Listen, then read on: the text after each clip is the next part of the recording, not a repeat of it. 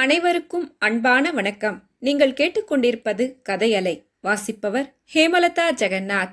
அமரர் கல்கி எழுதிய தியாக பூமி பாகம் ரெண்டு மழை. அத்தியாயம் பதினாலு உடைப்பு.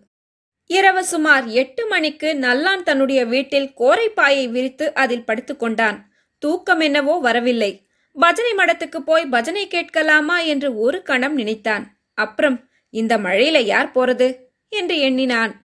இரவு பூராவும் இப்படியே மழை பெய்தால் வயல்களிலெல்லாம் ரொம்ப ஜலம் கட்டி நிற்கும். அதிகாலையில் எழுந்து போய் வடிய விட வேண்டும் என்று தீர்மானித்துக் கொண்டான். ஆனால் வாய்க்கால்களில் ஜலம் ததும்ப போய்க் கொண்டிருந்தால் எப்படி வடிய விடுகிறது என்று யோசனை உண்டாயிற்று. விராட பருவம் படித்தால் மழை வரும் என்பது போல் மழையை நிறுத்துவதற்கும் ஏதாவது வழி இருக்கிறதா என்று சாஸ்திரியாரை கேட்க வேண்டுமென எண்ணினான். அப்போது நல்லானுடைய பாம்பு செவியில் மழையின் ஜோ என்ற சத்தத்தையும் காற்றின் விறு என்ற சப்தத்தையும் தவிர வேறு ஏதோ ஒரு சப்தம் கேட்டது. அது ஜலம் கரையை உடைத்துக்கொண்டு பாயும் சப்தம் என்று அவனுக்கு தெரிந்து போயிற்று. உடனே குடமுருட்டியின் குத்தல் ஞாபகம் வந்தது. அவ்வளவுதான்.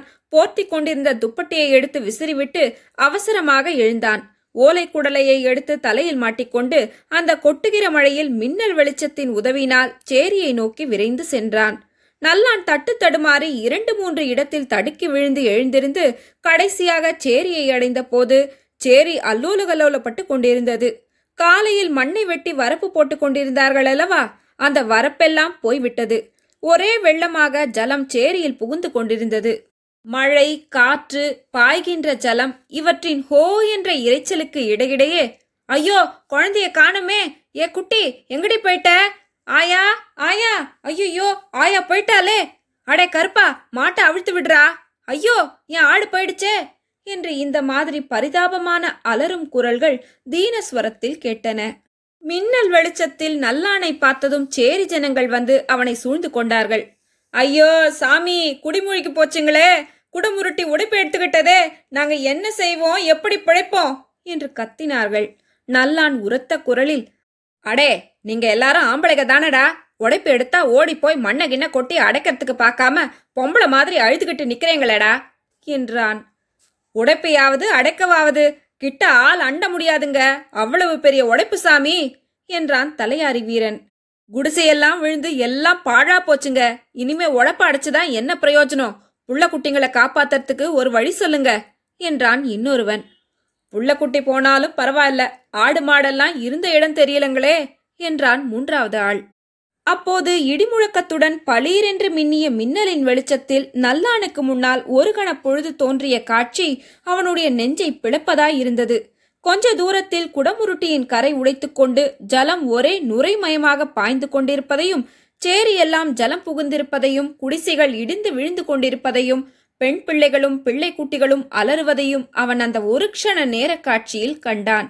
உடனே அவன் ஆவேசம் வந்தவனைப் போல் அட பாவிகளா தடி பசங்க மாதிரி சும்மா நிக்கிறீங்களடா. இன்னும் கொஞ்ச நாழி போனா அத்தனை பேரும் வெள்ளத்துல போயிடுவாங்களே. ஓடுங்க ஓடுங்க. பொம்பளைகளை எல்லாம் சேர்த்து பிள்ளைக்குட்டிகளோட அக்ரஹாரத்துக்கு ஓடச் சொல்லுங்க என்றான்.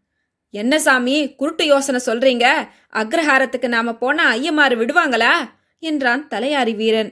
குருட்டு யோசனை ஒன்னும் இல்லடா. ஓடி போய் சாஸ்திரியா காலில் விழுந்தா ஏதாவது வழி சொல்லி காப்பாத்துவாரு. அநேகமா பஜன மடத்துல தான் இப்ப இருப்பாரு. பஜன மடத்துக்கு ஓடச் சொல்லுங்க. பொம்பளைகளை ஆம்பளைகளை எல்லாம் ஆடு மாட காப்பாத்துறதுக்கு வழி பாருங்க என்றான் நல்லான். பட்டிக்கார ஐயாவே சொல்லிடுச்சே நமக்கு என்ன வந்தது? ஓடுங்க எல்லாரும் பஜனை மடத்துக்கு என்றான் தலையாரி வீரன். பிறகு நல்லானும் சாம்பானும் குடமுருட்டியில் உடைப்பு எடுத்துக்கொண்ட இடத்தை பார்க்க போனார்கள். பஜனை முடிந்தது. சாஸ்திரியார் சுவாமிக்கு நைவேத்தியம் செய்து கற்பூர ஹாரத்தி காட்டினார். எல்லோரும் சேர்ந்து மங்களம் பாடினார்கள். பிறகு தீட்சிதர் எழுந்திருந்து பிரசாத விநியோகம் செய்ய ஆரம்பித்தார். பஜனையில் இந்த பணியை அவர்தான் ஏற்றுக்கொள்வது வழக்கம். விநியோகம் செய்து வரும்போது தம்முடைய பிள்ளைகளுக்கு மட்டும் தெரிந்தும் தெரியாமலும் இரண்டு மூன்று தடவை சுண்டல் கொடுப்பார். அந்த பிள்ளைகளும் தகப்பனாரின் நோக்கத்தை அறிந்தவர்களாய் மூளைக்கு மூளை வந்து சுண்டல் வாங்கி மடி நிறைய கட்டிக்கொண்டு போவார்கள்.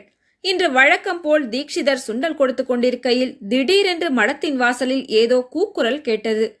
மழை காற்று சப்தத்துக்கிடையே பலர் ஓடிவரும் சத்தம் போல் இருந்தது. இது என்னவா இருக்கலாம் என்று யாரும் யோசிப்பதற்கு முன்னால் படீரென்று மடத்தின் வாசல் கதவு திறந்தது.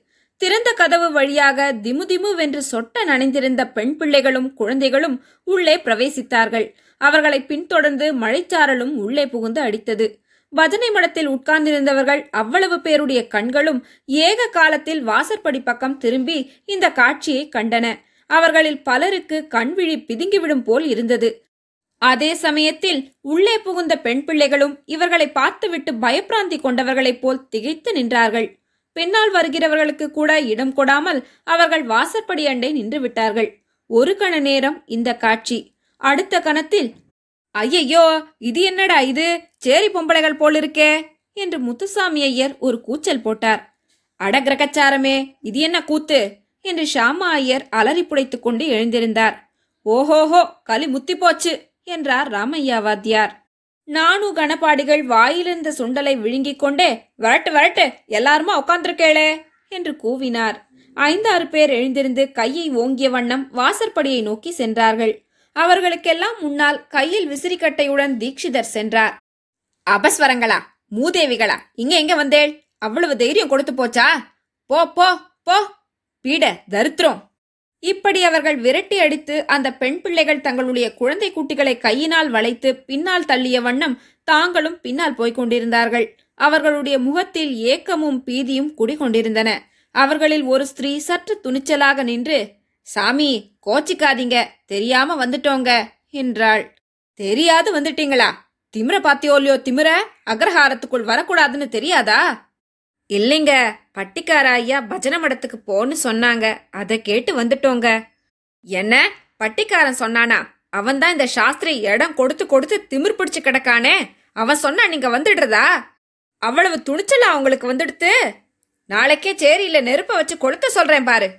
சாமி சேரியில நெருப்பு வைக்கிறதுக்கு ஒண்ணும் இல்லைங்க. எல்லாம் வெள்ளம் அடிச்சிட்டு போயிடுச்சுங்க.